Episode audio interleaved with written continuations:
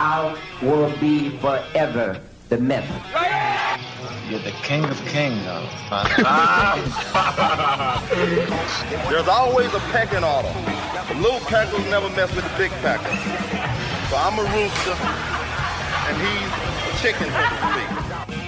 This episode of the Bodybuilding Legends podcast is brought to you by our Patreon donors. If you're interested in becoming a Patreon donor yourself for the Bodybuilding Legends podcast, go to bodybuildinglegendshow.com and in the upper right hand corner, you will see the link to becoming a Patreon donor. All right. Welcome everybody to another episode of the Bodybuilding Legends podcast, where we talk to the legends of bodybuilding and we also talk about the history of bodybuilding. I'm your host, John Hanson. And on today's episode, we are talking to one of the legends of bodybuilding. His name is Gabe Boudreaux. And Gabe, if you are an old time fan of bodybuilding back to the 1960s, you'll remember the name and you'll remember the physique of Gabe Boudreaux. Gabe had a really, really great symmetrical muscular physique. He won his class at the 1966 IFBB Mr. Universe. He won the short class, and that was the year that Dave Draper won the overall but Gabe is also a Mr. Western America winner. He won the 1965 Mr. International that was held out in Tijuana, Mexico by Eddie Sylvester. And Gabe had kind of a short career. He also beat Chris Dickerson in Chris's very first contest. And you've heard our interviews with Chris and with Boyer Coe. They've both mentioned Gabe Boudreaux as a former competitor, and he really made an impact. He trained with Larry Scott at Vince's gym, so he's going to talk a little bit about that. So Gabe is now 80 years old and he has been out of the competitive bodybuilding scene since 1966. But he is now training again and he is, believe it or not, planning to compete as a masters competitor. So we had a really, really great interview with Gabe Boudreaux. I was really happy to talk to a guy from that era in bodybuilding way back in the 1960s. So thank you to Steven Spryer, who I know from Facebook. Steven set me up with that interview. So I was really, really happy to talk to Gabe. So that will be coming up in a minute. We had some bad news in the bodybuilding world this last week. Mike Quinn, the great bodybuilder from the 1980s. Mike was the 1987 NPC USA winner. Mike passed away this last week at the age of 61. His sister Kelly posted on her Facebook page that Mike died after a long illness, so I'm not sure what was wrong with him. I had a chance to interview Mike a couple times on my podcast, on this podcast, way back, like probably 10 years ago. And I haven't talked to Mike in probably at least six or seven years. He's been off of social media, so I don't know what's been going on with him. I know he was having some problems last time I talked to him. He was having some back problems, he was having some financial problems. And those of us that knew Mike or knew about his career knew that he did have a long history of substance abuse problems. So perhaps that had something to do with it. I'm sure we'll find out eventually why Mike passed, but yeah, he was only 61 years old. He would have been 62 this November. So really sorry to hear that. Mike was always a big idol of mine. He was always a big inspiration to me back in the 1980s when I was competing in my 20s because I had kind of a similar physique as Mike. We had both had big arms and a big back and legs were a little bit behind the upper body. So I would always look at Mike's videos from his contest and try to copy them to do certain poses that he did because I looked good in the same poses that he looked good in because we had similar body parts and a similar structure. Mike was a great poser. Speaking of posing, he always posed to really high energy songs, um, like from the Gap Band or Guns N' Roses was one of his most famous posing routines from the 1989 Mr. Olympia. So every time Mike performed at a contest, you always got a really high energy, great posing routine. And he was a really good poser. He would coordinate his poses to the music and really get the audience going. A very exciting competitor. Mike was very outspoken in the magazines. He would always tell the truth about everything. He was just open about everything. He didn't hold anything back. So of course the magazines absolutely loved interviewing Mike and he was on a lot of covers back in his time. He never won a pro show, but he did win the 1987 NPC USA, as I mentioned. That's what got him his pro card. But before that, Mike was a great bodybuilder going back to like when he was 18 years old and he first started competing. He was a phenomenon. I remember seeing pictures of him when I was a teenager, looking at pictures of Mike and like, oh my God, this guy's a teenager. So when he won the Teenage Mr. America title in 1981, which was like two years after Lee Haney won it, everybody was talking about Mike Quinn because this guy had a physique that looked like a man. Huge arms, huge back, just a great upper body, even good legs. He had everything. And then he actually went into the Mr. America that year, which was held in Las Vegas. That was the year that Tim Belknap won. And Mike took 10th in the heavyweight class at 19 years old. So that just goes to show you the genetics he had and how great his physique was. He was very thick, very big, really, really incredible physique. I mean, every time he competed, he was always one of the top competitors. He was very, very impressive. And then Mike went on to the AAU and he competed in their Mr. America contest in 1984. And he only got third place in his class, which I thought was a ripoff. Abe Cuesta was second and Joe Meeko was in first. And Joe ended up winning the whole title of Mr. America. He won the overall. But then like a week or two later, all three of those competitors went over to the NABBA Universe in London, and Mike won this time. So Mike got first, Joe Meeko got second, and Abe Cuesta got third. So now Mike was a NABBA Mr. Universe winner, and I think he thought he could just go and get his pro card after winning that contest, but the NPC made him start all over again. I think he had to win the Mr. Florida contest.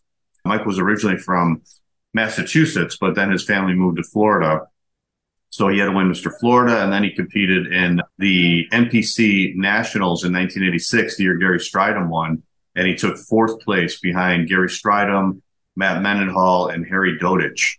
And then the following summer is when he won the 1987 NPC USA, and I think he was living in California at the time. So, and he was in fantastic shape in that contest too. So, yeah, very, very inspirational bodybuilder for me at least, uh, Mike Quinn. And uh, he battled a lot of personal problems throughout his life. So unfortunately, Mike has passed away at the age of 61. If you're on my YouTube channel, check out some of the videos I posted of Mike. I posted that 1984 Mr. America contest that he was in. I posted the posing routine he did in that. And also the 1988 Pro World Championships, which was held in Columbus, kind of a precursor to the Arnold Classic that Arnold and Jim Lorimer used to promote. And Mike was in that contest as well. And he got fourth place behind Mike Christian. Mike Christian won it that year, and uh, Brian Buchanan was second, and Robbie was third. So, and then that was the year that Mike did the Mr. Olympia, and that was his best ever shape, where he competed at like 204 pounds, and he was absolutely shredded. And he ended up in sixth place when a lot of experts didn't even have him in the top 10 going into that contest. That was his first Olympia. And then the following year, he got seventh place. He dropped down one place at the Mr. Olympia. And that was the year, unfortunately, his sister died. He had a younger sister who died of a drug overdose that year. And Mike really took it bad. He went back on the drugs and uh, ended up in drug rehab for a month. And then he came back and trained really hard for that contest in a very short period of time, I think. And he got seventh place. So, yeah, Mike was a very, very exciting competitor and uh, great physique. So we will miss him. He was a real character in the world of bodybuilding and you don't see too many people like that anymore. So rest in peace, Mike Quinn. I'm planning to do a tribute show for Mike. I, I was trying to get it together for this week.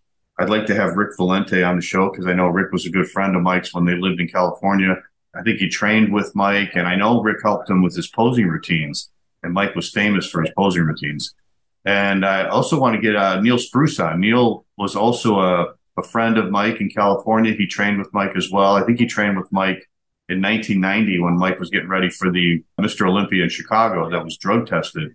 And Neil also was the guy who ran the nutrition analysis at Gold's Gym. So I think he was helping Mike with his diet as well. So try to get both those guys on. I also reached out to Jerry Scalisi because I know Jerry was good friends with Mike back in the early days, back when they were teenagers. They used to train together. Jerry was from New York and Mike was from Brockton, Massachusetts, but the Boston area. So hopefully we can get Jerry on the show as well. But I'd like to get some guys on that have known Mike many years and trained with him, and I'd like to get their thoughts on Mike Quinn. I think he deserves a tribute show after all he did for the world of bodybuilding. We also had another passing, Dave DeYoung, who was the owner of Quads Gym in Chicago. I've known Dave since I was a teenager.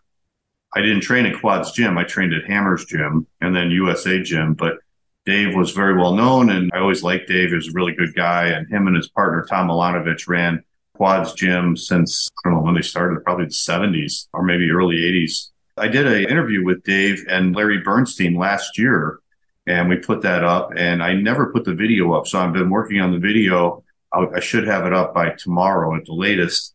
So it should be up earlier this week if you want to check out my YouTube channel. So I'm sorry I never got that video up before uh, Dave passed. Of course, another one. I think Dave was about 71 years old, but he didn't look 70. And I had no idea that he was sick. I think he was suffering with cancer. So they're going to have a memorial service for Dave this week out in Chicago. So rest in peace, Dave DeYoung. Great, great guy and uh, owner of one of the best gyms in the country, Quads Gym. And Dave went through a lot after his partner died, Tommy Milanovich, and he ran that gym by himself basically for all these years. And then they have a Quads Gym North, which is on the north side of Chicago and downtown. And that's been going for many, many years. So I don't know who's going to take over the ownership of those gyms, but uh, all the best to Dave's daughters and his family. Rest in peace, Dave DeYoung. All right, little uh, happier news. Phil Williams' birthday was yesterday, so happy birthday to Phil Williams, the great bodybuilder from the 1980s, one of my good friends. Phil celebrated his 63rd birthday with his wife yesterday in California. So happy birthday to Phil. On a couple podcasts this last week. Last weekend, I was on Dave Palumbo's show, Heavy Muscle Radio, which he usually does with Chris Aceto. And Chris was out of town. So me and Lee Priest were on with Dave, and we were covering what contest was that? I think it was the New York Pro and maybe the California Pro. I'm not sure. There was a couple pro contests that we covered. So we were talking about that. So I will put that in the in the description, the link for that if you guys want to check that out. It's pretty pretty good interview, pretty funny. And I also did one with Vinny Galante, the great bodybuilder from the 1980s, 1990s. Vinny is still competing. He is a masters competitor now.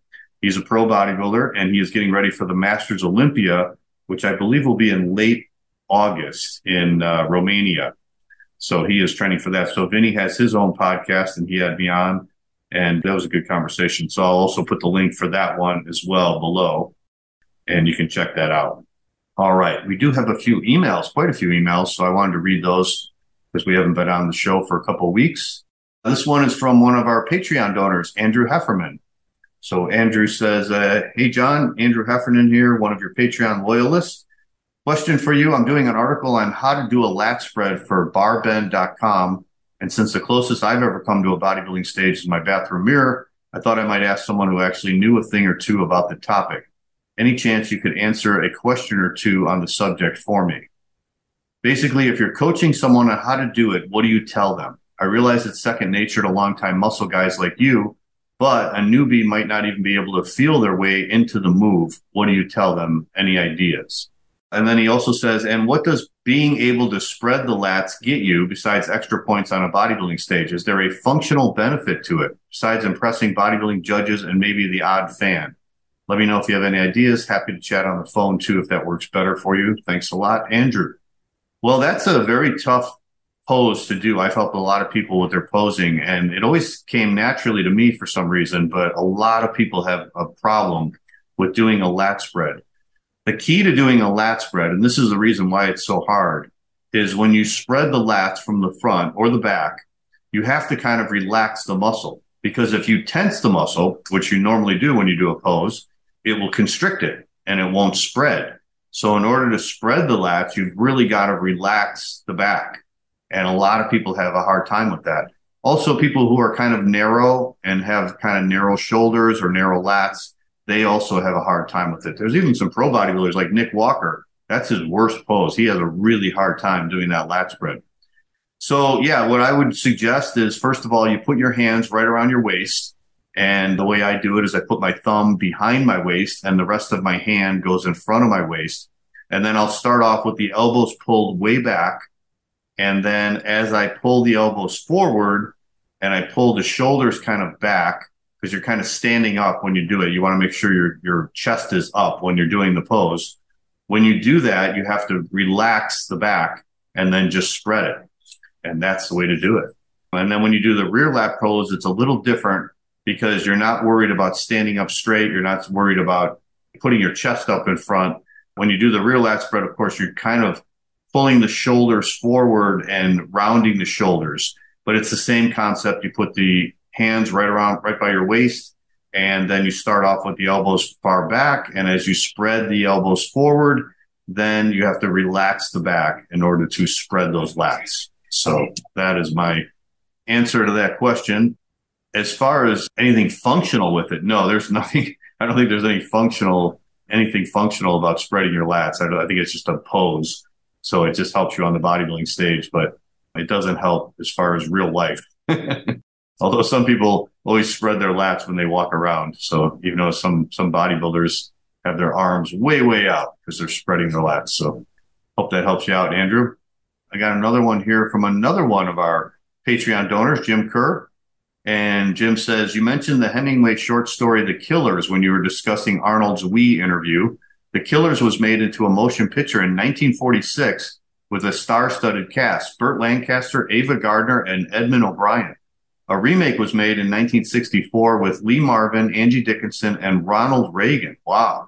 Some critics call this movie Reagan's best acting performance.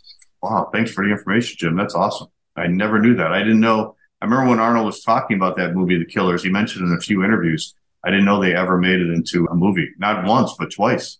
This one says, Hey, John, I love the podcast. I was wondering if you've ever done a show about the WBF. It seems to come up a lot on other podcasts about how it changed contracts for athletes. And I heard a podcast with Lex Luger where he discussed bodybuilding and why it failed. Hmm. I just thought it might be an interesting topic. I must admit, I have not listened to every single episode, and I apologize if it's already been a topic. Thanks again, BK. No, it has not been a topic, but that's interesting about Lex Luger, where he talked about why it failed. That's interesting. But no, we've never done a, a, show about it, but it would be an interesting topic. We'd have to get some good guests on, maybe some of the bodybuilders that were involved with it. But it really did change how contracts were done because Joe Weider used to give the least amount of money he could. And then when the WBF came and they were, they were giving some of their athletes like $200,000 a year, which this was in the early 1990s. In fact, Mike Quinn was one of the bodybuilders who was with the WBF for the two years it lasted. So when these guys were getting $200,000 a year and, and Weider had to raise the game and he had to give people more money for his contracts if he wanted people to stay with Weider. So it did change that for sure as far as bodybuilding contracts go.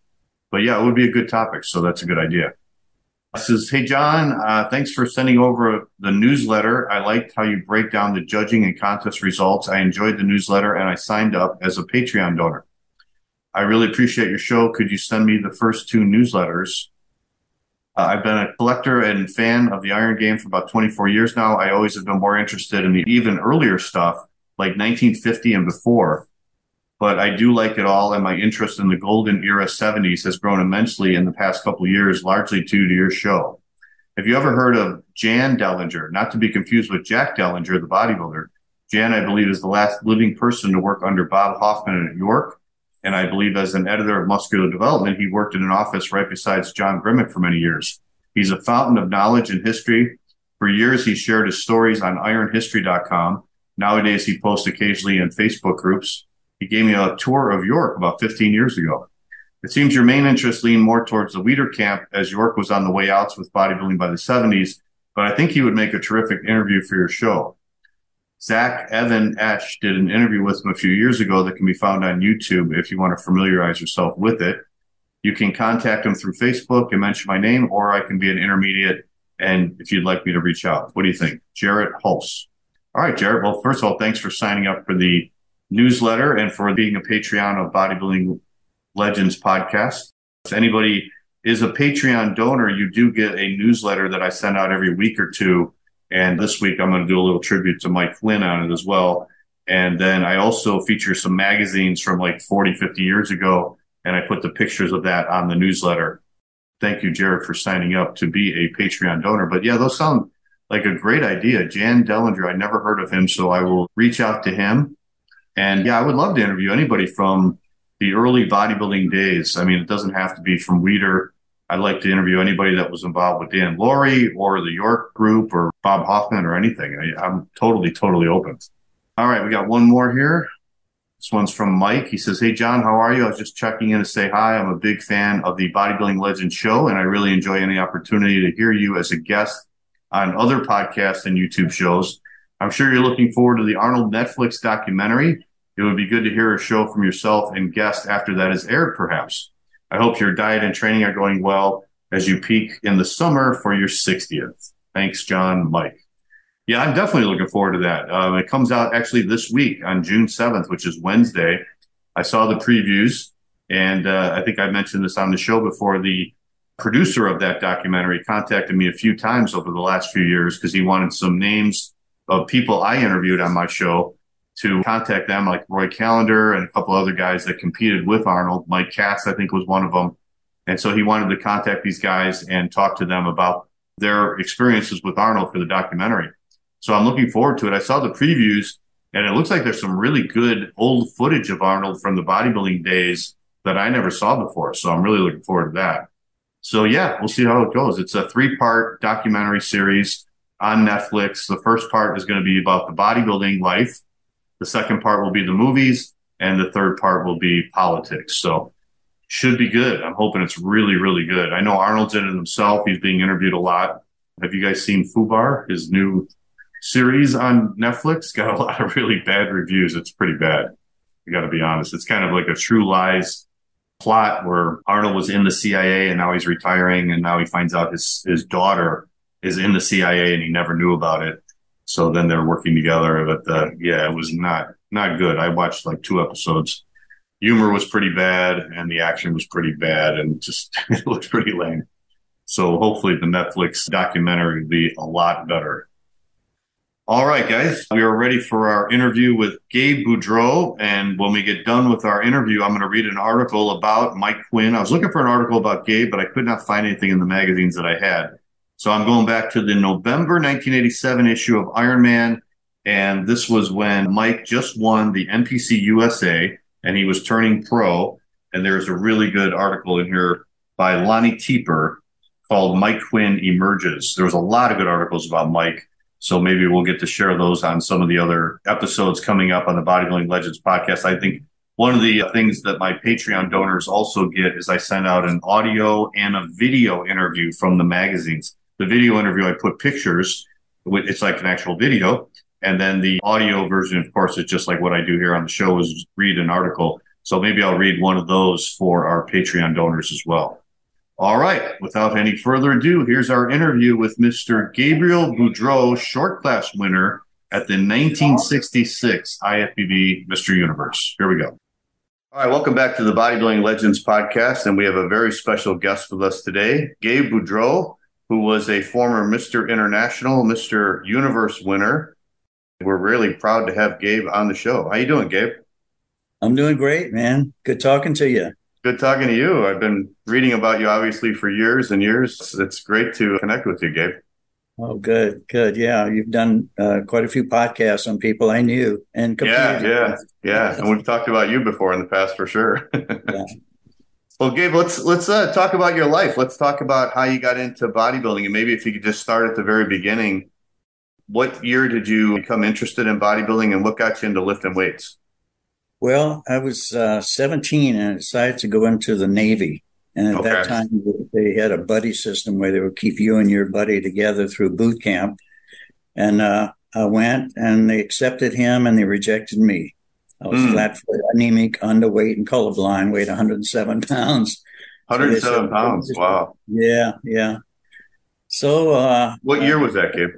Oh, let me see. I was 17. Uh, I was born in 42. It's uh, 59, something like that. Yeah. Yeah. Okay.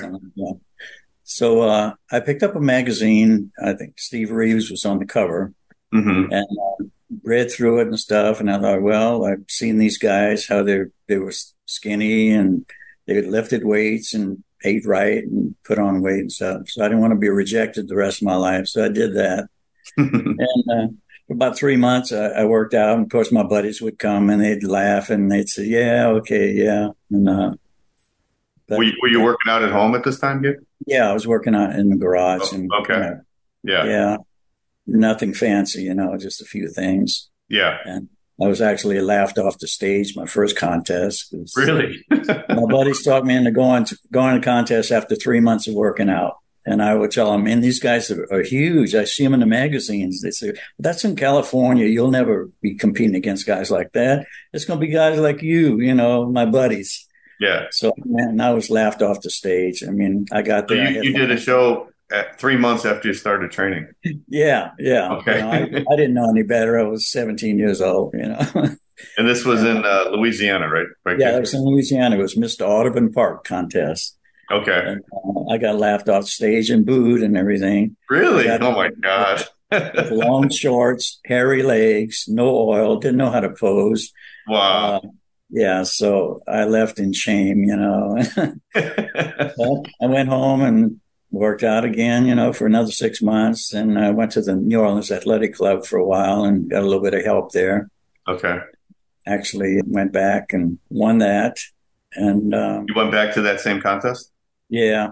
And, and you won it? Yeah, yeah. A year later? Yeah, a year later. Wow. Okay. And, uh, then I went so, to Mr. When, South Coast and won that, Mr. Gulf Coast. Then wow. I went to Tampa, Tampa, Florida for Junior Mr. America. I placed fourth in that. What year was that, kid? Let's see, probably 60, uh, 61, I believe. Yeah. 61. Okay. So when, when you started training, did you notice that your body grew pretty quickly? Did you have good genetics? Yeah, I did.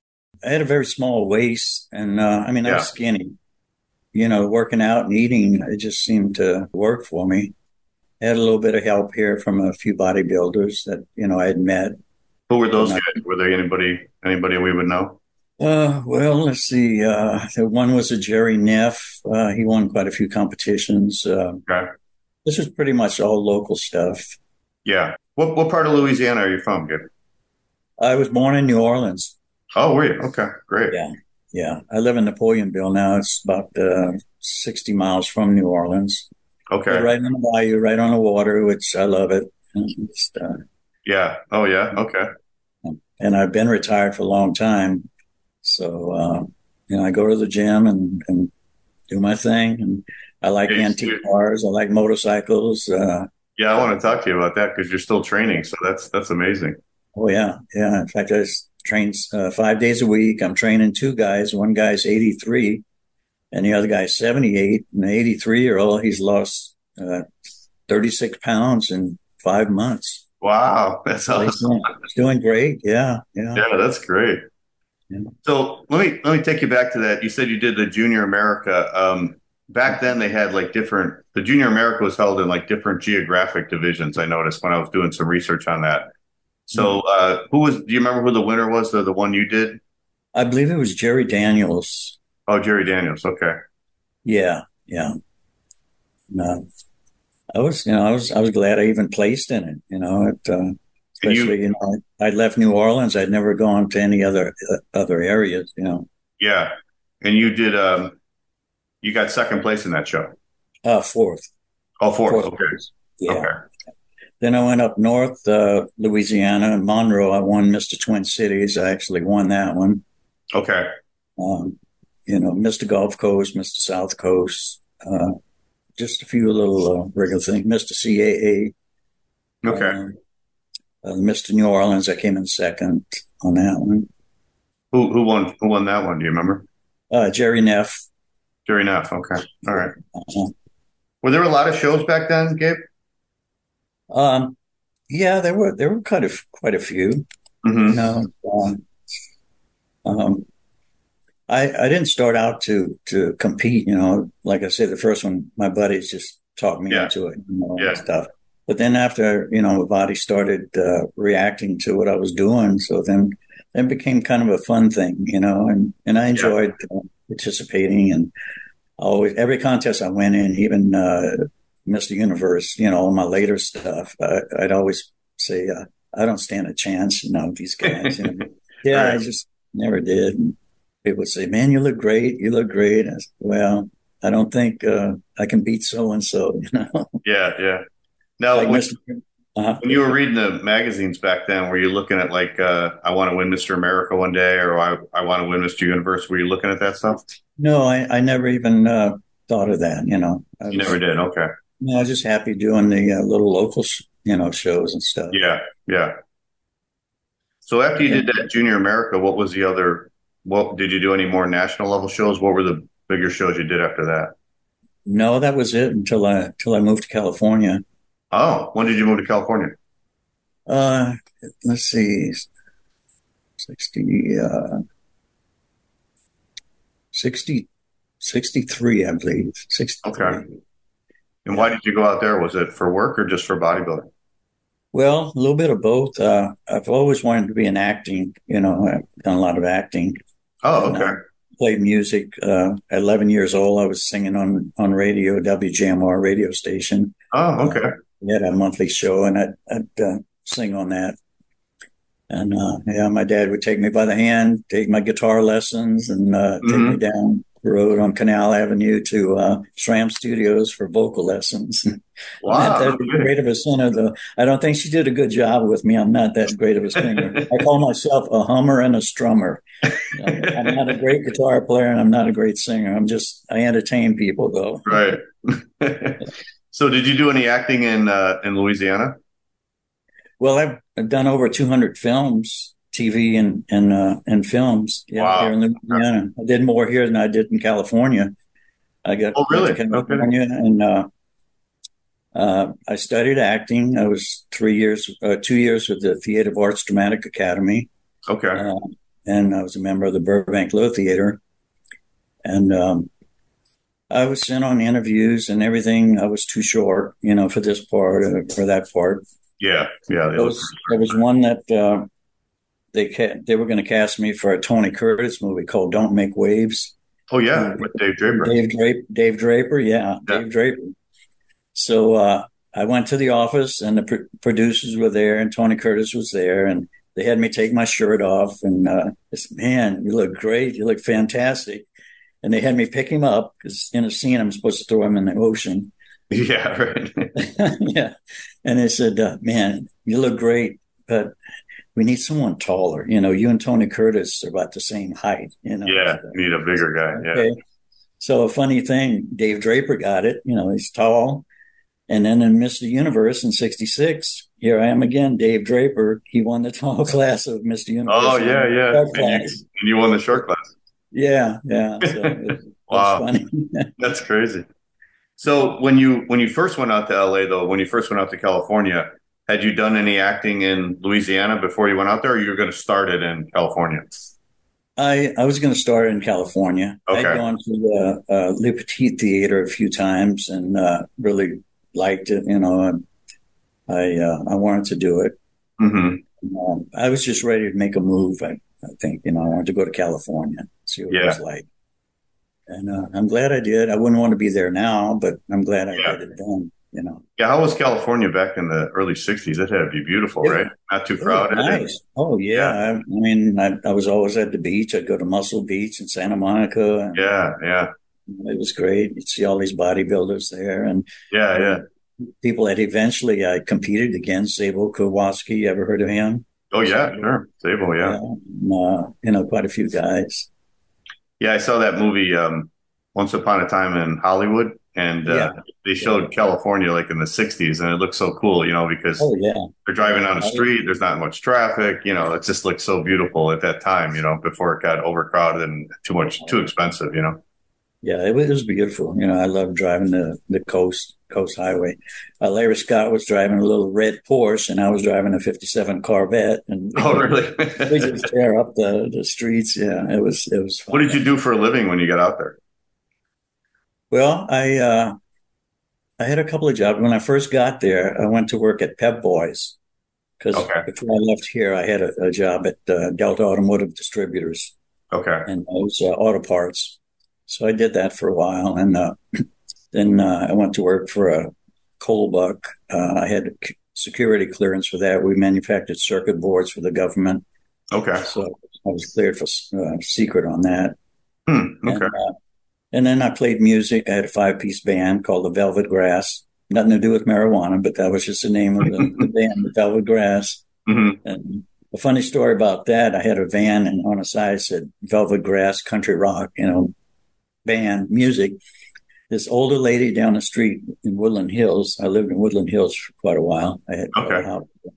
And she she stopped by and saw me outside. She says, I would love to get the velvet grass in front of my yard. I got a small yard. I like the velvet grass, but I don't want the country rocks in it. You know, and I said, Come on, we're not landscapers. We're a band. That's that's the name of our band. Velvet right. so, you know, that was that was kind of funny. Where did you uh, work out at out there when you moved out there? Vince's gym. That's oh, Vince's gym. Wow. Okay. Yeah. So what was that like? That's where I met Larry Scott and Don and uh, Vince and all those guys. Wow. Well, you know, have you ever been there? Have you ever seen it? Uh, no, I just seen pictures. pictures. I've never. Yeah, it was closed yeah. before I ever went. There's a little there. hole in the wall. It was probably uh, maybe 16 feet wide. And, wow. Uh, yeah, hmm. and, and, a lot of homemade equipment that Vince himself built. You know. Yeah. And uh, but uh, I attribute the success that I had in California to Larry Scott and uh, you know Don Mm-hmm. Uh, Rheo H. Blair. That's the only protein I took. Okay. Yeah, Larry Scott's when they'd introduced me. That was his nutritionist. And after yeah, when I was uh, when I was looking through some old magazines, I saw you in the ads for Rheo H. Blair. Yeah, yeah.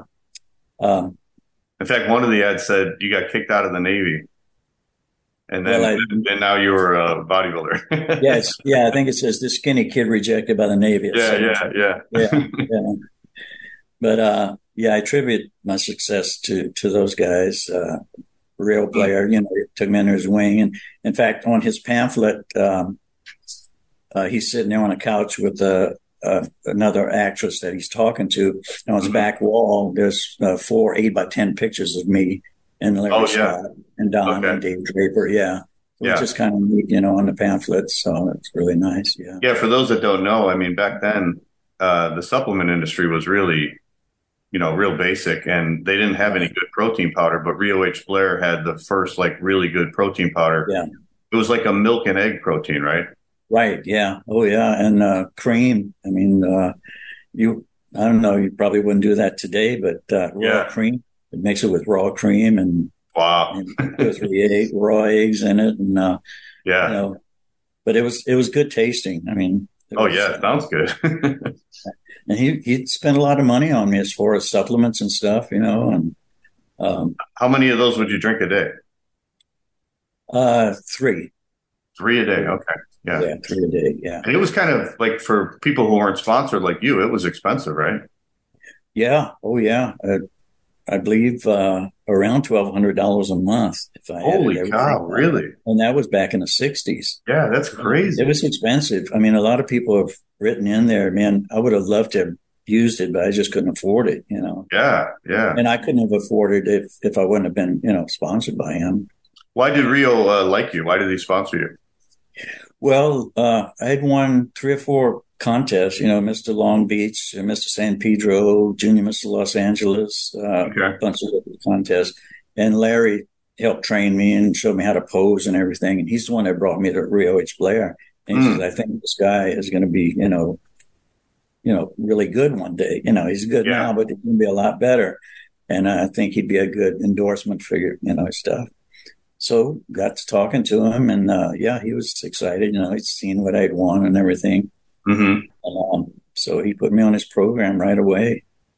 Plus, plus you had to look. You know, I mean, that picture right behind you there, Dave, by the uh, trophy on your right oh. side. That, uh, that, where you're just standing relaxed. i have seen that yeah. picture so many times because you get yeah. such great symmetry and size in that picture. That's the last picture ever taken of me when I came really? back from, New York. Okay. I had one photo shoot, and that was it. That one right there by the yeah. by the cover. Yeah. Wow. Yeah, yeah that's that the last one, picture. I'm glad that one, you know, came out because that's the last one. Yeah. Uh, after that, after the universe, I just quit bodybuilding. You know, I never went back to the gym. Hmm. Uh, it's been so over what, 50 years. Really? You you quit training for 50 years? Yeah. Oh yeah. Didn't didn't go to the gym, didn't work out. No. No kidding. Wow. Uh, yeah. You know, I thought you were just still banging away all these years. oh no, no! I just started back a year and a half ago. no kidding! Wow. Yeah. Oh yeah. That's amazing.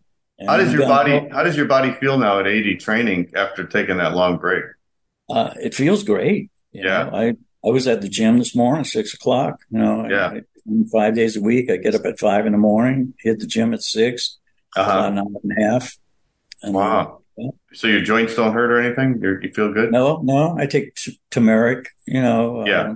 Uh, you know, it's not all I take, and uh, uh, I drank a, th- a thirty gram uh, protein shake on my way to the gym, mm-hmm. and uh, then I just started with uh, Stephen Spiral.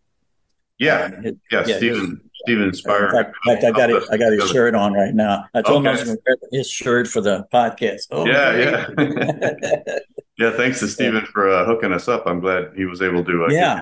yeah. yeah, In fact, I'm going to meet him uh, next month. There's a competition in Baton Rouge. I'm okay. not wondering in nothing, but uh, we're just going to meet there. Okay, so it'll be fun. Yeah, yeah. So let, let me take you back to Larry Scott. Um, when you met him, what did he teach you as far as your training? Like, did he help you with your arm training? I, assume. Yeah, he helped me with the arm training. Uh, taught me the Scott curl and yeah, you know the right movements, uh, how far to go with uh, with different things, you know, and um, just and just a lot of encouragement. You know, he uh, mm-hmm. he saw that I could do stuff. In fact, uh, he had he had tried Dianabol, and uh, you've heard of that, I'm sure. Sure, yeah, that's kind of when it was all starting, right in the '60s. Yeah, but, that's the only thing I'd ever heard of at that time. But he broke yeah. out in boils all over his shoulders and his back. Larry did. And, uh, yeah. Wow. And uh, he told me, he says, uh, "Don't even try it, Gabe." He says, "You make such progress in short time." He says, "You don't need that." You know, he says, "Yeah, I'm, I'm not going to take any more." I, you know, so uh, I credit him for that. You know, I never got you, on any steroids. You, you, never took the steroids back then? No, no, nothing. Uh, wow, nothing. that's amazing. you had a, you had a fantastic physique. Yeah. Yeah, no, uh, you know, I was 180 pounds with a 26 inch waist. Yeah. Uh, yeah. were 19 and three quarters in that, that, that picture. Really? 19 and three yeah. quarters? Holy yeah, I was, I was, gone for 20, but I quit before I got there. yeah. What did Larry teach you about the Scott curl? Because that's you know that obviously the preacher curl became the Scott curl because he made it so famous. So what did yeah. he uh, did he give you any tips or anything anything different he did that people weren't doing? No, I no just uh, just the right movement, you know, and mm-hmm. uh, the reps, and you know, not going as heavy as you can. You know, at least at least do ten or twelve reps. You know. Okay. Okay. And he helped me too with uh, before a contest. He would show me how to train. Uh, I'd go lighter and a lot of repetitions. Okay. And then, uh, if there was uh, six weeks, because I went in a lot of competitions that was close together. In fact, all yeah. of my big wins were all in 1966. You know. Oh, really? Okay. Yeah, yeah. The Mr. Western America, Professional Los Angeles, uh, Mr. International, the Universe, all of those, the big ones were all in 66. Oh, wow. Okay. But um, he would have me train uh, heavier between between contests mm-hmm. and lower reps and then higher reps, you know, which is pr- pr- pretty typical, you know. Yeah. But, uh, Did you guys bulk up back then? Did you bulk up in the off season? Uh, not really bulk up. Um, I I constantly gained. Um, you know, it was a constant gain, but not to where I'd bulk up to where I'd have to lose anything. Okay. You know, I was in pretty good shape the whole the whole time. It's just probably like you probably had a pretty good metabolism, huh, Gabe? Yeah, I had a high rate of metabolism. So, yeah, uh, yeah. You know, um, I wish I had that right now. I mean, uh, I'm, I'm, probably 160, 165 right now with uh, with a 30 inch waist. Yeah. at that time, I was 180 with a 26 inch waist. So right, right. I'm working on it though. I'm I'm working on the waist. yeah, yeah. oh, that's that's amazing that you achieved what you did uh, naturally because you know that's what people talk so much about today is the steroids and you know what you can achieve naturally. And I think a lot of the guys in your era they didn't take them because they were kind of afraid, you know, because right. it was kind of a new thing and I think some people obviously took them and some people didn't, but uh, that's amazing that you were able to achieve what you did. That that's I was afraid to take anything like that. Yeah, that's what I heard. I heard a lot of people from your era. They were like, we were they were afraid of it. You know, they had respect for the drugs. And one of one of my uh, favorite trophies is is not a very big one. Uh, I won the uh, most outstanding bodybuilder of the year in 1966. Really? You know, what show was that? Uh, it was in uh, Chinatown in Los Angeles. Uh-huh. Uh, they gave a special dinner and the award for me. And uh, I mean, that was really, really wow, nice. It's, that's amazing. a special trophy. Yeah. I huh. don't have my Mr. Universe trophy. My ex wife asked uh, a year ago if I'd be willing to donate it to my son, you know, oh, which I okay. He lives in Flagstaff. So I broke it all down and shipped it to him, and he's got it, you know. Oh, next nice. To, next to that picture that you said you like. yeah. Yeah. so I said, yeah, I wouldn't give it to anyone else but him. So you also won the uh, Mr. International, which was in Tijuana, Mexico, right? The I was in Mexico. Yeah. yeah. And uh, my biggest competition, I was Mr. Los Angeles, and my biggest competition was Mr. San Diego. Mm. It was uh, Eugene Dickerson, not Chris Dickerson. Right, uh, right. Eugene, Eugene Dickerson, yeah, he was Mr that contest uh, is the most trophy I won in any contest. I won seven trophies in that one contest. Wow! What did, what did you win? All the body parts and stuff? Yeah, all everything but abdominals. now, did they have those really beautiful trophies that they were handmade, like they had later on? No, no, no. Was, okay. Yeah, it was just regular regular trophies. Yeah. Was, was Eddie, was Eddie Sylvester the promoter? Yes. He, yeah, he was. Okay. There. Uh-huh. Yeah because that contest was very uh, that was very famous contest because a lot of great guys went on like Frank Zane won it, Franco won it, Ken Waller won it, uh, Arnold won it. Uh, right. I think Boyer Coe won it one year, Sergio. Uh-huh. So everybody won that show. But that, I remember like talking to people and they loved those handcrafted trophies that they had later on. You know, you you won yeah. it kind of early in '65, but I know later on they had those like really beautiful. They're supposed to weigh like 200 pounds or something. you know? Yeah. Yeah, I didn't get one of those. That was probably in the early parts when I, yeah. when I did it. It was a good show though. It was weird. It was in Spanish, and uh, I thought the San Diego guy had won when they called his name out. I reached out on stage to shake his hand because I thought he was the winner. And uh, you know, he understood Spanish. Says, "Why are you telling me that?" As to a, did you just win? He said, "No, you won. That's funny. You won the tall class. I won the short class and the overall.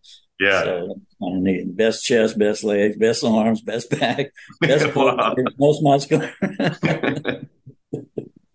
What did uh, what did Eugene Dickerson look like? I've seen his name before in contests from back then, and I I, I I made the mistake too. I thought it was Chris at first, but it wasn't Chris. Yeah, no, yeah, Eugene. Um, that's the only time I'd ever met him. Okay. I never competed against him uh, before. Had you ever heard of uh, Ron Margeson? No, I don't think so. Oh, okay. Uh, was he in that show too? Uh, no, he wasn't in that contest. Uh, Miss, uh, Muscle Beach contest.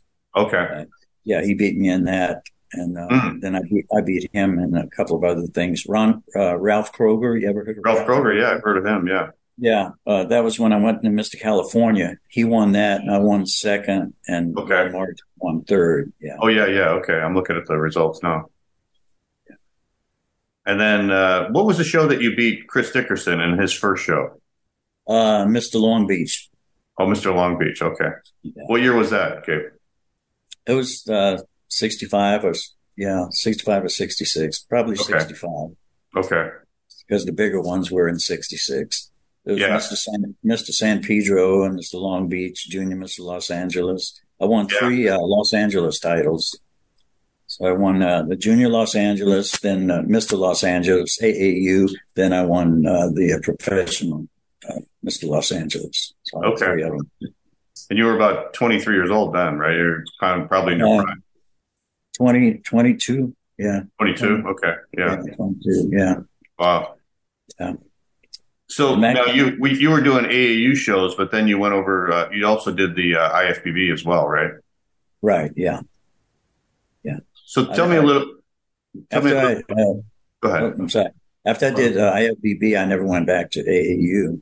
Oh, really? Okay. How come? Did you like IFBB better? Um, I don't know. Uh, to me, uh, they were saying, you know, once you go professional, and then you you don't go oh. back to amateur, you know. So yeah, yeah, it made sense to me. So I just I just stayed with that. You know? Okay.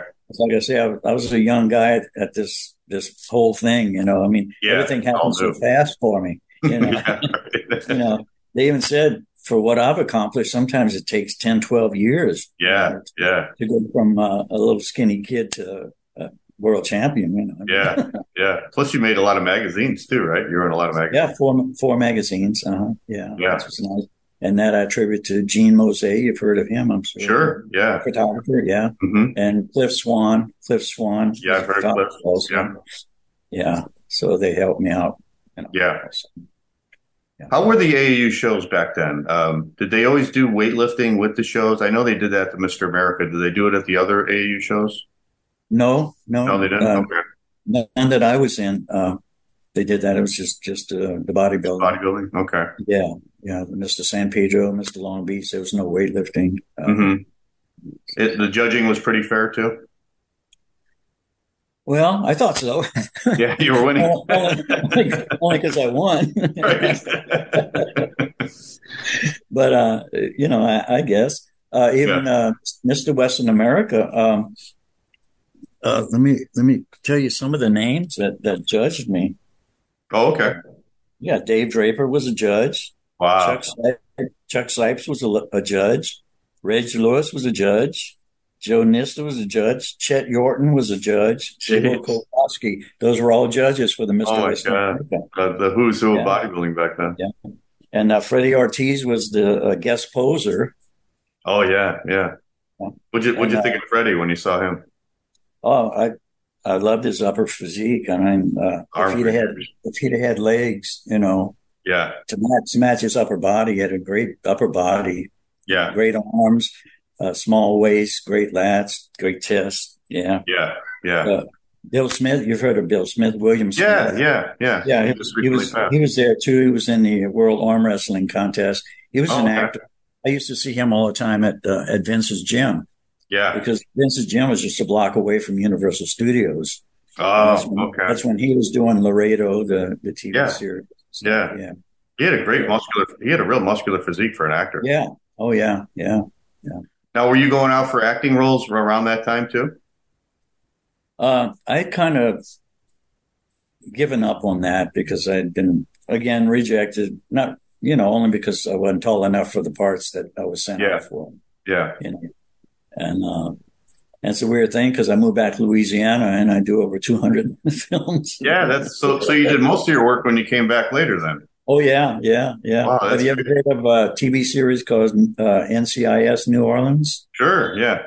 Yeah, I was a detective on that. I did 31 episodes of that. 31 episodes. Wow. Yeah. yeah. How long ago was that? Recently? Uh, well, it was right before the pandemic. Yeah. Oh, okay. So a few years ago. Yeah. Yeah, yeah. Wow, that's awesome. A few, a few, years ago, too, they sent me to California uh, to do a film, and uh, that was you know nice. Flew me out there, hotel suite, limousines, and really like a, a wow. big timer. You know, they picked me up yeah. at one o'clock in the afternoon and say, "Gabe, where do you want to go?" They said, "Take yeah. you wherever you want to go." No kidding. What movie you know, was that, Gabe? Uh, it was called Cirque du Freak Vampire's Assistant with Salma Hayek and John C. Reilly. Okay. And, okay. Awesome. That's great. I'm a big movie fan too, so I, I, that's awesome yeah. that you were into that. Well, I've, I've, got a collection of probably 150 DVDs against the wall over there, ones that uh-huh. I've been in. Really? Every time I see them somewhere, you know, for a buck or something, I buy them. Sure, yeah, you got to have a record give, of it. Give them away, you know, give them away, and right. yeah. That's awesome. So, what was uh, what was Vince like training at his gym? I heard I heard a lot of stories about Vince Gironda. Yeah, well, Vince is another character. Yeah. you know, Vince had his own way of doing things, you know, and I mean, he was a genius, you know, the yeah. iron, iron guru. Mm-hmm. Knew a lot about bodybuilding, a lot about nutrition and stuff. Mm-hmm. And, um, you know, if, uh, if he talked to you or took an interest in you, you better do it his way and do what he says or, or hit the door, you know. Yeah. I think he left me alone because Larry Scott was helping train me. And okay. him and Larry were okay, you know. Yeah. Uh, he didn't care that Larry was on Blair Protein, you know, and stuff like that. He thought he should really? be doing something yeah. else. But uh, he never bothered Larry, never bothered me. Uh, was mm-hmm. always cordial. Uh, never once congratulated me on on wins and stuff. although I represented this gym all the time, you know, it's the only gym I went to. Yeah. But uh, you know, it did it didn't bother me. You know, I mean, I was there just to do my work and, and my exercises and, yeah, you know, no music there at all. And of course, nobody right. had cell phones, you know, I've got, no. I've had guys ask me, uh, well, you got, you got pictures of you and Larry, you know, working out. I said, no, I said, nobody had cell phones then. Nobody had phones, right? Or, uh, cameras. Nobody brought cameras. Yeah. In. You know, yeah. he didn't want no cameras or nothing like that in there. Yeah. Uh, if you were going to do a photo shoot, you had to do it, uh, it had to be set up somewhere or whatever. Right. But right. now while people are working out, you know, he says, this is oh. not a play place. This is not a hangout place. This is a workplace, you know. Yeah. So, what do you think? What do you think about that, Gabe? With all these kids today filming everything, and and I see now everybody's bringing in tripods and everything. They're setting things up, Right, right. filming the whole Uh, workout. I mean, I see at the gym where I go. You know, I, I have to tell people, you know, can can I do a set in between while you're doing your your texting? Filming. And all? Oh, yeah, yeah, okay. You know, uh, you know, it, it's too bad. You know, I leave Yeah. mine in the car. You know, I don't even bring mine in. Yeah, Uh, me too. Yeah, I'm the same way. Yeah, it's just. Um, I, I I told my partner the other day. I said, "Well, I don't think these people are ever going to be good bodybuilders, but at least they might be good uh, directors, yeah, really. directors or cinematographers. You know, Yeah, yeah, yeah. they're going to go. They can go into film school. I don't think they're going to do well in, in competing because they're too, too too preoccupied. They're setting up the different angles. You know, they're moving Right. around. Oh yeah, yeah, yeah, yeah. I had one one. Can I move your tripod over a foot, you know, so I can get in here? Oh yeah, is it in the way? I said, well, kind Yeah. of, but you know, okay, you know, do your thing, you know. Yeah. Just- Yeah, I saw a guy the other day. He was doing uh, seated cable rows. So he had his camera on a tripod, or his phone on a tripod, and he had it set up away from him, and he must have had a wireless mic on.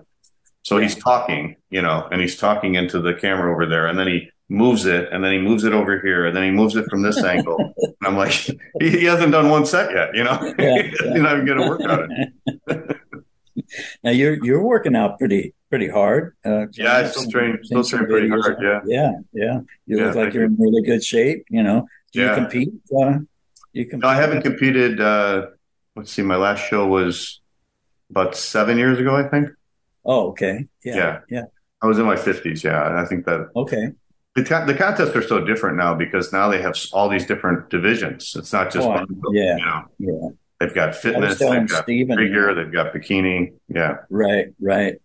And uh, you know, I I would like to do one more, but I would have to be in a, in a you know in a category you know seventy or over or something like Yeah. that. And, uh, someone was talking to me the other day. Well, there's one that's forty and over. I said, well, I'm not going to compete against a forty year old. No. Double that, you know. Right, right. ridiculous. You know, I was laughed off the stage at one time. I don't want to be laughed off the second time. You know, I, that's Right. it. You know, I went Right. through it. You know, so. Yeah.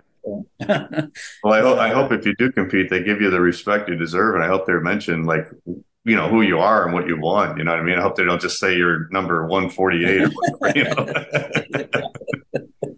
But I, I'm not really uh, uh, heading that you know that direction. I'm pretty much just to stay in shape, you know. And yeah. I don't yeah. I don't know uh, why I waited so long to get back into it. You know, it, uh, Yeah. if I'd have just even taken ten years off, I mean, I, I'd probably be a monster now. But uh, fifty years, you know, that's a long time. 50 time. years. That's crazy. Yeah. That's half a century.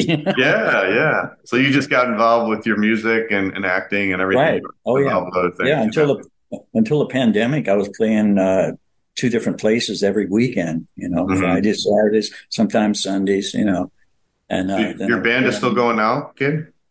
No, no. Uh, Okay. But you're you're still you're are you still playing regularly? um, once in a while, I'll do a, a private show. You know, uh, Okay. different things. Uh, my son plays with. I enjoy when me and my son play together. He plays guitar and sings also, and we do a duet. Oh, you know. nice. So yeah, How old is your son? uh, he's uh, fifty-five. Okay. Yeah, and I've got one that's I got one that just turned twenty-one. Oh, really? and, uh, and he's uh, he's really built. I mean, he's into uh, judo and he teaches uh, Oh, self cool. defense and stuff. So he's in pretty good shape. Yeah, And all your kids are aware of like what you did as a bodybuilder, I'm sure, right? uh, yeah, yeah. And my son, though, um, fifty-five, uh, he's never seen me on stage. Yeah, He's- oh, of course. Yeah. said, "Oh, Dad, you got to do it, man. Get him, get aboard that train again and, Yeah. and ride with it." You know. right, right. yeah. That would be cool. Yeah. Yeah. I think you should do it if you want. Yeah, I think Yeah. that'd be awesome. Getting back back to Vince, Um, Yeah. I think some of his problem was he en- he entered a lot of shows. I don't know if you know that he entered a lot of- a lot of competitions and never actually won a title. Right. He was coming second and third, and I think with Larry, all the stuff he won, uh, Olympia, you know, and, and hmm I won. I was just a young kid coming into his gym, and uh, I've got all these titles already, you know. Yeah. And uh, I think there might have been just a little bit of jealousy there. Oh, yeah. Okay. that's kind of what I that's kind of what I thought, you know, like you know, I saw I saw pictures of him competing in the NABBA universe, and I think he was just ahead of his time. I mean, he was so ripped. I don't think yeah, the judges yeah. knew how to judge that. You know, I mean, nobody else looked like him. You know, right? No, he had a, he had a great physique. You know, that's yeah. I never understood uh, why he never, uh, you know, got titles and stuff. You know. Yeah, I just think yeah, that that look wasn't around back then. You know, being right.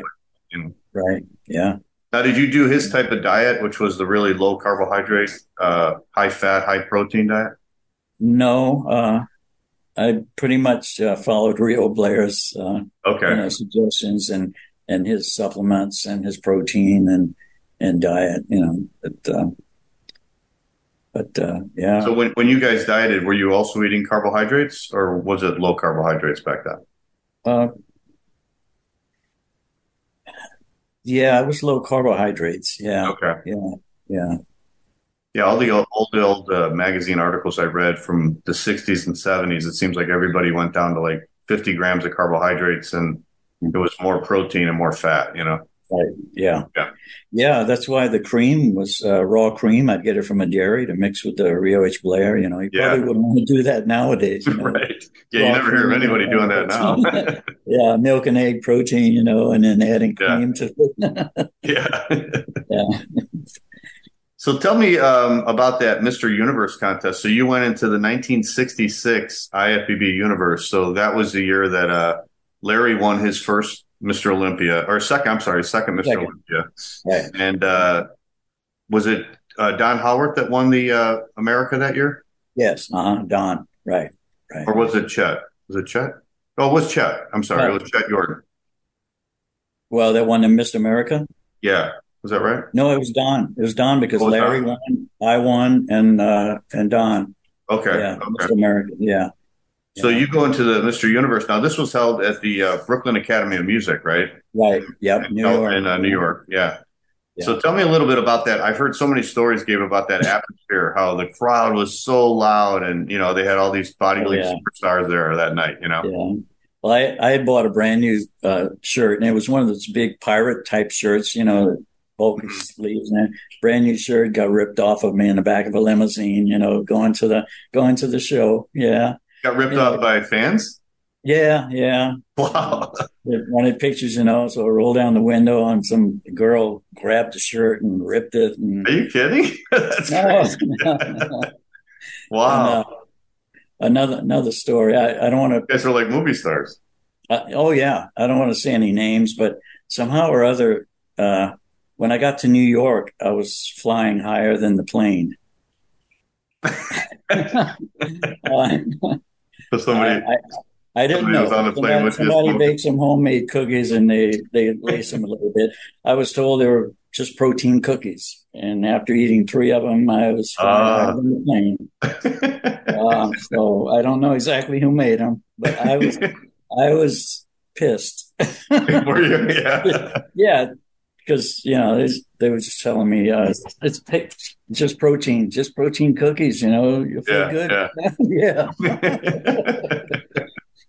oh, that's uh, funny. And you never did. Uh, you never did marijuana before, huh? No, no, I don't smoke. I don't. You know. Yeah, yeah. I don't like going. You know, get a blood test. I, you know, I would never right. put needles in my arms and nothing like that. Yeah, you know? yeah. And uh, I don't know if you know, I was uh, actually blackballed by Joe Weider.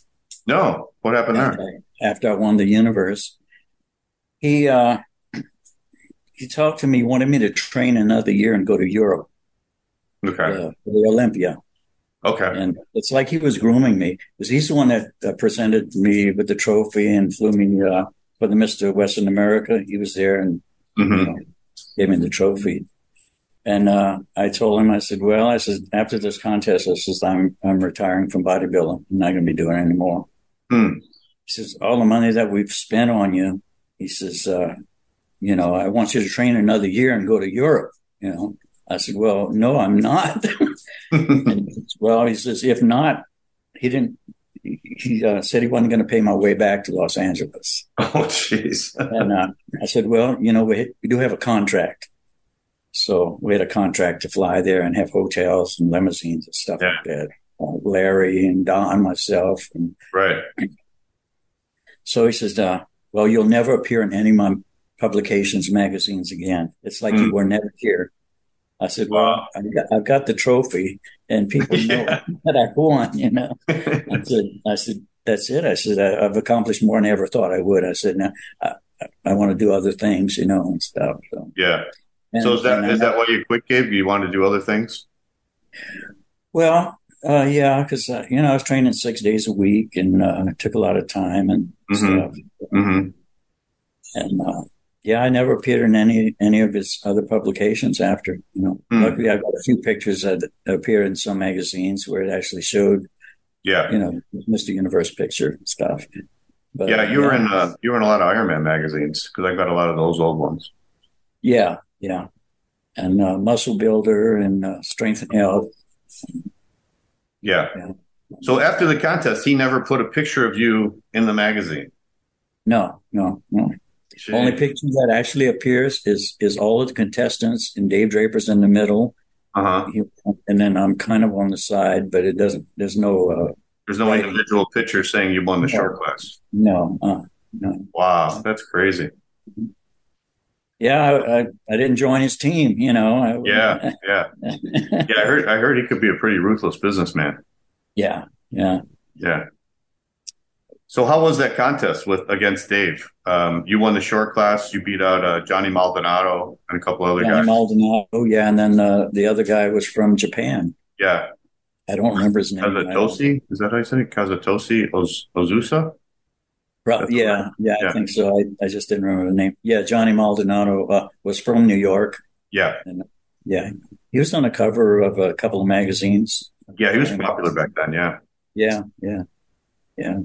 And did they did they have a pose down between you and Dave then for the overall? Uh, no, uh-uh, No, they didn't. Huh? no. They just they just announced him as the winner.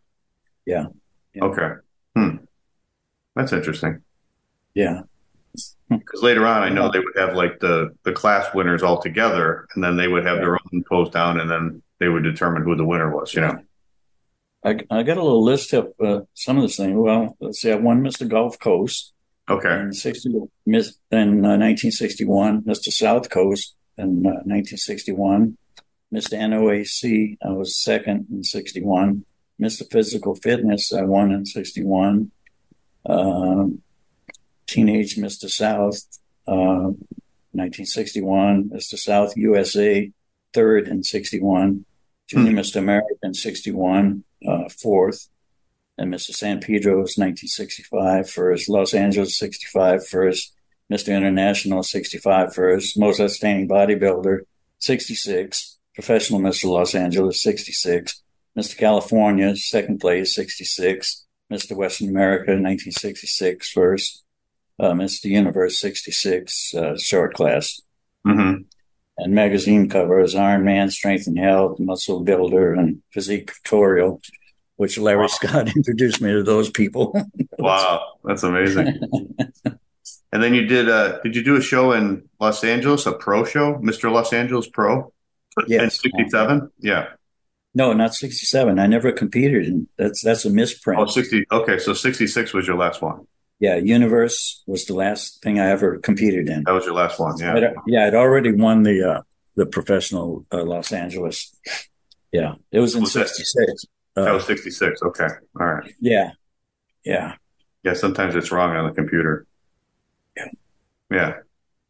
So uh you took 50 years off and now you're training again, Gabe. So did Yeah. you get back into it because of the pandemic and you were just needed just thought you'd try it again? Um, no, not really. I, I felt I just needed to do something, uh, you know, physical more than what I was Yeah. doing and playing music and I was doing the movies and stuff. And I thought, well, you know, let me, uh, go to the gym. And there's a really nice gym just a few miles from where I live. You know, it's, Okay. it's Anytime Fitness, but they do have good equipment, you know, and it's a big, clean place and Okay. No one bothers you there. I, I saw the owner there once when I signed up. You know, that was it. So, and uh, it's 24 hours. You know, I go anytime. Yeah, you get, go to you get a time. key or something when you join? Or Yeah, just it's a little little fob that you put in front of it, and it Okay. clicks the door open. Yeah, okay. Sounds good. And how did it feel getting back to training? Well, I looked at some old magazines that uh, showed, you know, different exercise I did. Uh, you know, I, I, pretty much remembered everything, you know, so. Yeah. But uh, it's like riding a bike. You get back on it. You know? Right, right. now, what, what kind of progress have you made since you started? Definition. I mean, the muscles are, are coming out, you know, mm-hmm, so, mm-hmm. yeah. Uh, and I feel good, you know, uh, I'm able to do everything. You know, my joints are fine. You know, yeah. Just, uh, you know, so that, that's really interesting that you were so into it at a young age, and then you stopped for 50 years and then came back. I, right. That that's that would be a good yeah. medical experiment. You know, just yeah, to see yeah, the difference yeah. in your body. You know, after that long off. No, I see my doctor every six months. He says, "Man, just keep doing what you're doing." yeah, um, yeah. So, were you in good health uh, your whole life, Gabe? Even when you stopped training? Uh, yeah, pretty much. Um, yeah. I mean, uh, you know, you get a cold, you know, something like that. Yeah, uh, but not. I never, no, no I never got problem. the, uh, I never got COVID. You know. Uh, oh, really? Good. Yeah. Yeah. Um, did Did you ever meet Boyer Coe? Because he's from Louisiana. Yeah. No, I never did. You know. Oh, you never uh, did. Wow. No kidding. No, I think he was a little bit after me. I think. Yeah. Yeah. He was yeah. younger than you. Yeah. Yeah. How about Casey Viator? Did you ever meet him? No, never, never met him either. Uh, Yeah, because you were kind of out of the sport by, by then, right? yeah. Yeah. Yeah. Yeah. 66 was my last debut. You know, it's, Hmm. How was Don Howorth? uh, he was, he was good. I, you know, enjoyed, uh, I didn't see him as much as Larry Scott. Yeah. Uh, they train at different times and, uh, you know, I'd see him once in a while there. But Yeah, he was a, okay. good, a good friend, you know. We flew to New York together, you know. So, yeah. What did you guys do for legs back then? Because they didn't have any leg equipment, right? At Vince's? Uh, Or those squat racks, at least. yeah, well, we did, we did hack squats and then we had the, uh, leg extension, you know, and Yeah. sit on the bench and extension. Yeah. Um, calves you know, toe raises and hmm they, they didn't have a machine for that, but Yeah. And still, even at the gym now, I don't use it. I just, uh, I incorporate it when I get on the machine for thighs. Then I just do the calves, you know, at the end. Okay. Yeah. Mm-hmm. I'll do like 10, 10 reps for the thighs and then I'll do 15 calves. Yeah. Just, that's pretty much it. You don't do the old donkey calf raises where the guy sits on your back anymore, right? No, no, I have though at Vince's gym. yeah, I know. yeah. Yeah. I, I still do those, believe it or not. And people, Yeah, you know, yeah. I always see people looking at me like, "What's he doing?" No, it, it works. Yeah. it oh yeah, it definitely works. Yeah, It's just two guys I'm training now. The one guy is 240 pounds. I don't want him on my back. yeah. maybe, maybe back in the day, but not now, right? yeah. So, what other um, what other movies or TV shows have you been in, Gabe? You did that NCIS, and you were in like 30 episodes of that. But are there any other movies that we would know that you did? Oh wow, it, it would it would take just a whole show to go over all of them. yeah, but I've you know I've worked with uh, Brad Pitt, I've worked with Sean Penn, I've worked with Sylvester Stallone, Arnold Schwarzenegger, wow, uh, uh, you know Matthew McConaughey. I've done three of his movies. Uh, really? Okay, Yeah, so it's just you know a ton of stuff. I've I've played priests, I've played detectives, I've played doctors, played lawyers, yeah, bad guys. You know, so I yeah, played the whole gamut. You know. yeah. Now, when you do movies with big stars like that, do you ever get to meet them, or is it just you do your thing, they do their thing? pretty much uh, it's like that. You do your thing, they do their their thing. Yeah. Now there are some that uh, will talk to you. Uh, production doesn't want you talking to to them because some of them are trying to memorize their lines and everything, and they're into the character and stuff. So uh, you pretty much stay away from trying to get them to talk. You know, so Okay, okay, uh, some of them, are, some of them are talkative. They, you know, they want to know about Louisiana because a lot of them come from California, you know, and they want to know about the food and the music and you know, and yeah, uh, what's the good places to go on Bourbon Street tonight after we're done, you know. yeah, So, yeah. What are the What are the coolest guys you've met as far as the big stars? Were there any that you got to talk to? uh, yeah, one one uh, guy real real nice was uh, Burt Reynolds. Oh yeah, He's, he's passed away now. Yeah, I've Yeah. done a couple of movies with him, and uh, he actually uh, called me over to to have a picture taken with him. You know, uh, mm-hmm. so uh, and we mm. talked. Um, so yeah, it was pretty neat. Yeah, but I've talked yeah. talked to quite a few of them. I mean, um, most of them are, are just genuine people. You know. Yeah. Yeah. We have some that, that don't want to be bothered, you know, and, and you can tell, you know, you, you can read them. You know? Yeah. Yeah. Right. You could pick it up. Right. so, so you think next year you might, uh, you might compete in a contest then, or will that be this year? Well, I, am thinking to myself, maybe, maybe a year, if I, if I can keep doing this for a year and not injure myself and stay well and yeah. progress that I've made, uh, so far, uh, I would, I would like to enter one more, maybe. Uh, it would have to be a category that I would fit in, though. You know, I mean, I don't want to compete against. A sure, yeah, they, they, they have master shows now over seventy, I think. Yeah, yeah, that, that I, would, I, would, consider that. You know, yeah, uh, just uh, one last hoorah. You know, yeah, that'd be great. Then I could take another fifty years off. well, well, if you do it, you got to let me know so I could talk about yeah. it. Yeah. Oh yeah, yeah. Do you think it would be? In, would it be in Louisiana? You think? Uh, well, uh, hopefully, you know, uh, yeah. uh, Louisiana, Mississippi. I know in Biloxi they have a lot of competition. New Orleans has a lot of competition. Yeah. Uh, Lafayette, uh, you know, yeah, mm-hmm. yeah. But uh, yeah, yeah, yeah let, I, let, me know, Gabe, and I'll I'll get it out there to the bodybuilding. Oh, I, d- I definitely will. Know. Yeah, everybody will know. yeah. yeah. well, you look great. I mean, you still got a full head of hair. You you look, you oh, know, you yeah, sound good. yeah. yeah yeah, I feel good, you know. Yeah. Yeah. I, I, I lead a good life, you know. I mean, uh, no stress, you know. I don't have any right. stress. right. You know? That's the key, own, right? Own house. I built my own house. It's really? Right here on the bayou. Yeah, the water's right behind me. You built it yourself? Yeah, yeah. Wow. I never built a house before, but my dad was a finished carpenter, and I'd worked with him a bit, you know, in summers and stuff. Yeah. But yeah, yeah, I did it all myself. I like antique cars. I've got a 1950 Studebaker, which the first car I had when I was 16. Mm-hmm. I've got the first motorcycle I had when I was 15, the only one ever made in New Orleans, a wow. Simplex. And I restored that. And, uh, what kind of motorcycle is it? It's a Simplex. Simplex? Okay. Yeah, and it's the only one ever made in New Orleans. They stopped making them in the 60s. Yeah, stuff like wow, that. Wow, okay. At one time, I started a car club uh, when I'd moved to uh, Bullhead City, Laughlin, Nevada. You know where that area is? Laughlin, Nevada. Yeah, Laughlin, Nevada. Yeah. Mm-hmm. Yeah. Um, I had a big nightclub there. No kidding. I played music and everything. I started a car club with me and my son and one other person, three of us. Mm-hmm. And uh, when I moved away from there, 15 years, we had 125 members. And wow. Now one of the biggest car clubs now over there. Called Still going? Cruises.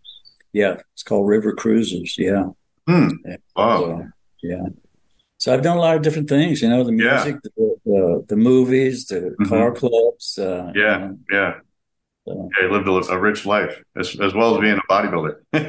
yeah, yeah, yeah, yeah. Well, I I do. Uh, let's see, muscles, music, movies, and Marilyn Monroe. Those are my those are my ends. Those are my ends that I like. yeah. I've got a huge collection of Marilyn Monroe. yeah, yeah. Did you and, ever and James Dean? You never got to meet her? Oh no, no. no. Uh, yeah, I think she passed gone. away before you moved out there. Oh yeah, before I even got out. Yeah, yeah. yeah. All right, Gabe. Well, uh, I can't thank you enough for coming on the show and uh, sharing your stories with us. Like I said, I've been reading about you for many years. I, of course, I knew who you were. You know, you're one of the legendary bodybuilders from the '60s. So it's great to see you're doing so well, and it was great to hear your story. Well, thank you, John. Thanks for having me on your show, man. Yeah, a lot of people are asking, you know, how, how will I be able to see it, uh, uh, the podcast? And, well, I'll, I'll put it on YouTube and uh, it's like on Spotify, it's on Apple. So wherever people listen to their podcast, they could usually find it. Bodybuilding Legends podcast is what it's called. Okay. So Bodybuilding Legends show, uh, yeah. John Hansen. Yeah. yeah. yeah and okay. then I'll put it up on YouTube as well. John, I appreciate it, man. Thank you very much. I appreciate it's, it. Too, a little, little, bit more added to the excitement of what I'm going through. You know? Yeah, yeah, I'm excited yeah. for you. So you got to let me know when you're going to compete again, and we'll okay. stay in touch and let me know how everything's going. All right, John. Thank you very much, man. Appreciate it. All right, thank you, Gabe. Take care. Okay. All right, bye, buddy. All right. Thanks for listening to another episode of the Bodybuilding Legends podcast. Thank you to Gabe Boudreaux for joining us on the show. I really enjoyed my conversation with him. Isn't that amazing? Gabe took 50 years off of training and then started training again last year. That is just unbelievable. 80 years old now. He's making a comeback. So good for Gabe. And I also want to thank again Steven Spryer for setting that interview up because I would not have been able to contact Gabe without Steven's help. So thank you very much for that, Steven. All right, before I let you guys go, I want to read this article called Mike Quinn Emerges from the November 1987 issue of Iron Man magazine. It is written by Lonnie Teper and it has this great iconic picture of Mike on the front cover. They had such great great covers of Iron Man back when it started, when John Balik took it over. They kind of changed the format after a while, but in the beginning, it was just like one big picture of a bodybuilder, male or female. And this is a great picture of Mike wearing these uh, pants with suspenders, and he's doing a one arm bicep shot, and it says Mike Quinn wins USA. So they had some great, great pictures back then, great covers, I should say. All right. It says, Hey, folks, want to take a giant roller coaster ride? Then hop on the Mike Quinn Express. Shucks, this guy's life has had more ups and downs than Disneyland Space Mountain. First, he's on top of the world. Then he crumbles to the ground at speeds that defy comprehension. Hold on. Seems the ride ain't working so hot anymore. Appears Big Mike is getting his act together. Real solid like. No more highs and lows. No more talks of premature retirement. No more dope new hometown, new love of his life, and a new title that has made his lifelong dream of professional bodybuilding come true. Life hasn't been easy for Mike Quinn, that's for sure. Reared in Brockton, Massachusetts, Quinn had an early penchant for athletics, drugs, and brawling, not necessarily in that order. He was quite efficient in all areas. He was an all scholastic football player in high school, earning a college scholarship before three concussions, a shattered forearm, and a broken ankle convinced him to make an early exit from the sport. With only eight months training, Quinn won the Teenage American Bodybuilding Championship in 1981. A year later, he placed second to Lee Haney at the Junior Nationals. That same year, at the age of 20, Quinn finished sixth in the heavyweight class at the Nationals, won by Haney. After a fourth place finish in his class at the 1983 USA, Quinn decided he wasn't going anywhere with the NPC and he moved on. He took third in the 1984 AAU America, although he says the show was mine. He packed his bags for Europe three, three weeks later, where he dominated the scene en route to the NABBA Mr. Universe crown. After a five month tour, Quinn returned home and began a comeback with the NPC after his request to turn pro was denied by IFBB chairman Wayne DeMilia. The year 1985 is one Mike Quinn would like to erase forever in his memory. A failing relationship and a dependence on cocaine led to a non placement at the USA. Mike seriously considered retirement but not unlike another Brockton resident, the late great Rocky Marciano, he got off the mat and began charging his way back to the top. His recent victory at the 1987 USA qualifies him to become a pro. He didn't need any urging to give it an immediate go. On August 15th, he made his professional debut in Detroit at the Grand Prix. Beforehand, he decided that if he placed in the top three, he'd enter the Mr. Olympia. One of the most honest people in the sport and perhaps the least understood, Quinn talked candidly with this reporter a week after his biggest triumph. When did you first get involved with drugs and why? I grew up in a violent, segregated area. I was raised with drugs in my life. I started when I was 12 years old. It just started as part of being one of the boys, but it grew into an addiction. I was unhappy in my life. At that time, my dad was an alcoholic, but he's not anymore. He's been dry for seven years we're really close now, but I think I needed that closeness with him when I was younger. I guess I was just frustrated little kid who would rather get high than deal with my problems in the real world. Was drug use at such a young age commonplace in your neighborhood? Oh, yes. Out of all the people I knew when I was growing up, I'm the only one that's become anything. All the time I had a drug problem. I still knew I wanted to become somebody. You were a high school football star. You were actually doing drugs on a regular basis all the while you were excelling on the field. Yeah, I smoked pot every day for 10 years from 12 to 22. I did speed one time before a game. I was a lunatic. I'm such an aggressive, competitive person that I was able to perform anyway. A normal person could never have performed under those conditions. As I got older, I realized I would never go the distance if I continued that lifestyle. There have been rumors you were enrolled in a drug rehab program. Is that true? I didn't actually go into one, but my youngest sister, Kathy, did after getting addicted to freebase cocaine a couple years ago. At the time, it just ripped my family apart. She was only 15. She completed the program. She's back living at home and is working. She's doing great. You must have felt tremendous guilt with your sister situation. Definitely. My sister followed in my footsteps. I was her mentor. I think Kathy felt, well, Mike gets high. It's okay if I get high too. I'd done some cocaine, but not with her. She picked that up on the street. Didn't you have a serious problem with the drug? Yes, I did in 1985. Again, I used it to get away from my problems. I was miserable that year. I had a bad relationship. My life was falling apart and I was in my worst condition at the USA. I was just going to quit the sport, feeling I was getting nothing out of it. Why did you leave the NPC for the AU after placing fourth in the 83 USA? I had somebody controlling me, telling me what to do. I was very naive. I had the physical attributes to go against anybody, but I didn't have the mental toughness. I was too young. I didn't know how to deal with all my early success. I was confused. I never really got involved in sport. I was just the type of kid that trained for a show, competed, and then left. I never got involved with the people, the judges. I felt people were afraid of me, and they were. When I was young, I had a violent streak. Not really violent, but people would see me in the gym and I was like a lunatic training. People thought I was a psycho all the time. I got a bad reputation too because I worked in nightclubs for five years and I got into a lot of scraps. You've got a nice little scar above your left eye. Was that the result of one of those barroom brawls? No, my dad brought home a German Shepherd when I was 12 and it bit me in the face. What were your thoughts when DeMilia told you you'd have to qualify all over again when you returned from Europe? I was really down. It was like I had achieved nothing in my career.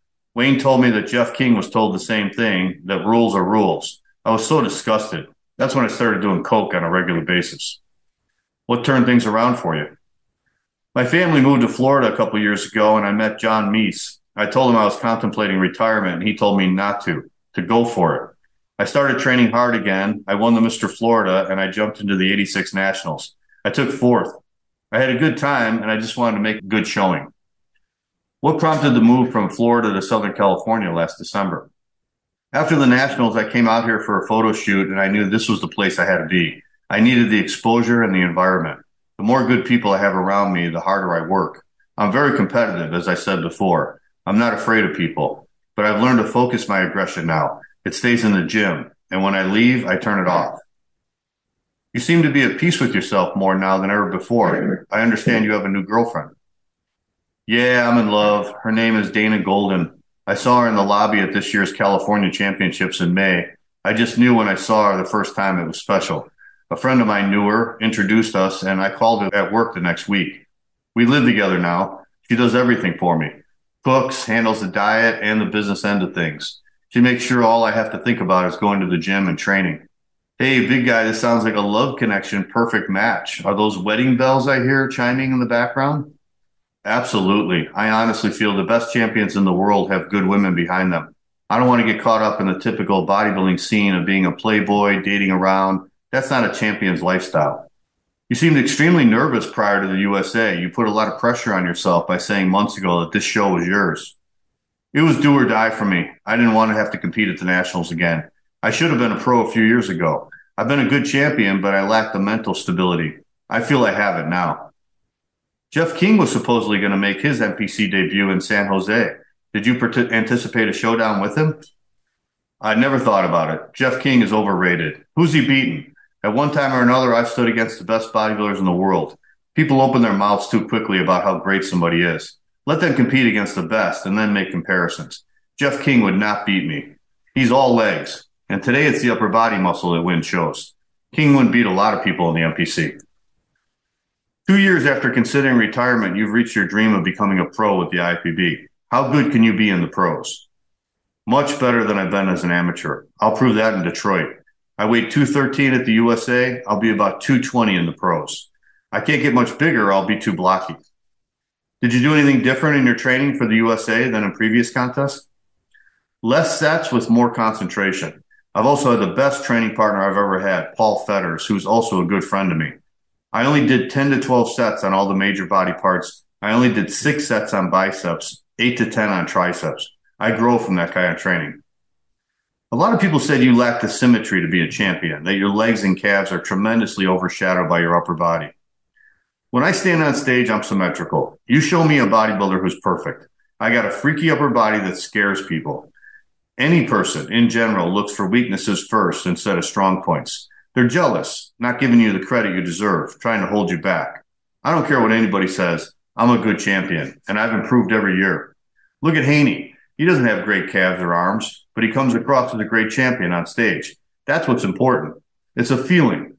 I give 100% all the time, and I'm not going to let other people bother me.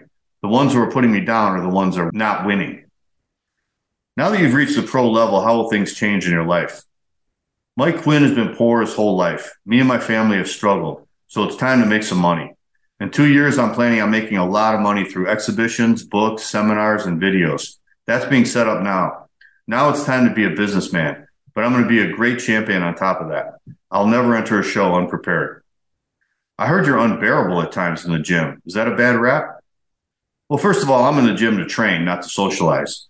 Sure, some days I'm in a bad mood. I may be hungry and I have to train hard. People have to realize the gym is business.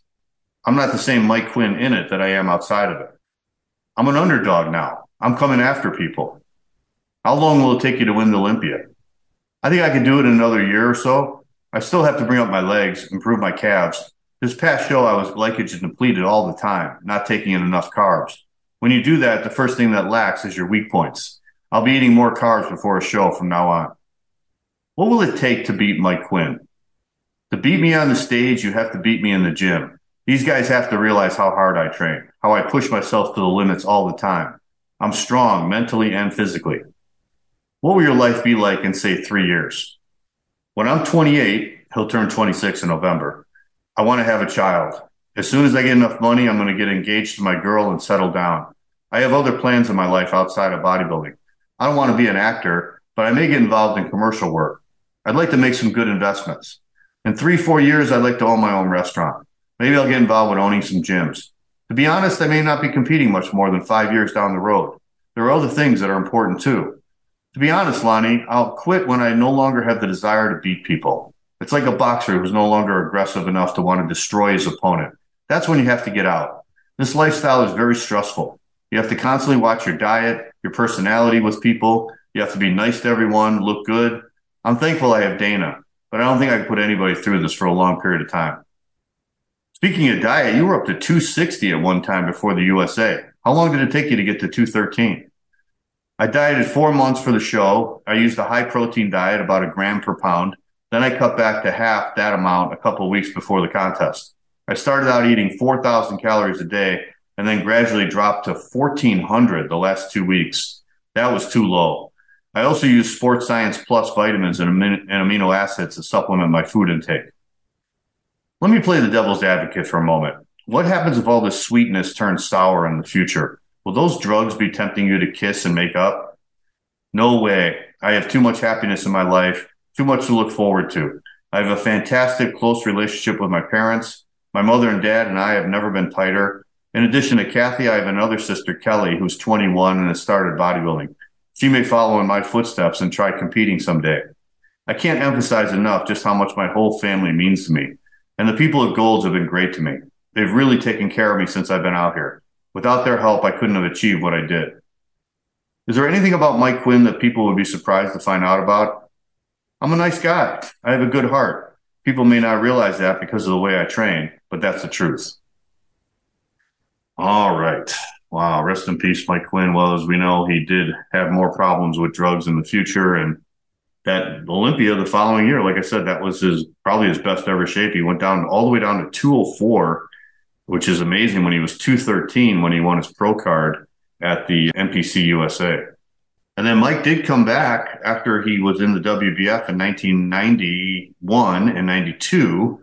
He came back to the IFBB in 93. They let some of the IFBB or the, some of the WBF competitors come back into bodybuilding. They were going to ban him for life at first but then they did let him come back. And I don't think he did that well in 1993, but in 1994, he did the Night of the Champions in his biggest ever shape, and he made top five, which was really an accomplishment because they used to get 40 competitors back in the Night of the Champions back then. So Mike Francois won that contest. I think Nasser El Sonbaty was second. John Sherman was third. LQ Gurley was fourth, and Mike was fifth. But he was huge. He was like 240 and if you listen to the interviews that I did with Mike on my podcast, he was talking about all the drugs he did including growth hormone. That was when growth hormone was around in the 1990s, which it was not around in the 1980s. And so he was much, much bigger than he was back in the 80s. And Boyer Coe told me the same thing. When Boyer made a comeback in the early 90s as well, when he went to the Masters Olympia, he was also like 20 pounds bigger than he'd ever been before when he was in the Mr. Olympia, placing in the top three. And he told me the reason why was because of growth hormone. So that growth hormone put on like 20 pounds on these guys. So it was amazing.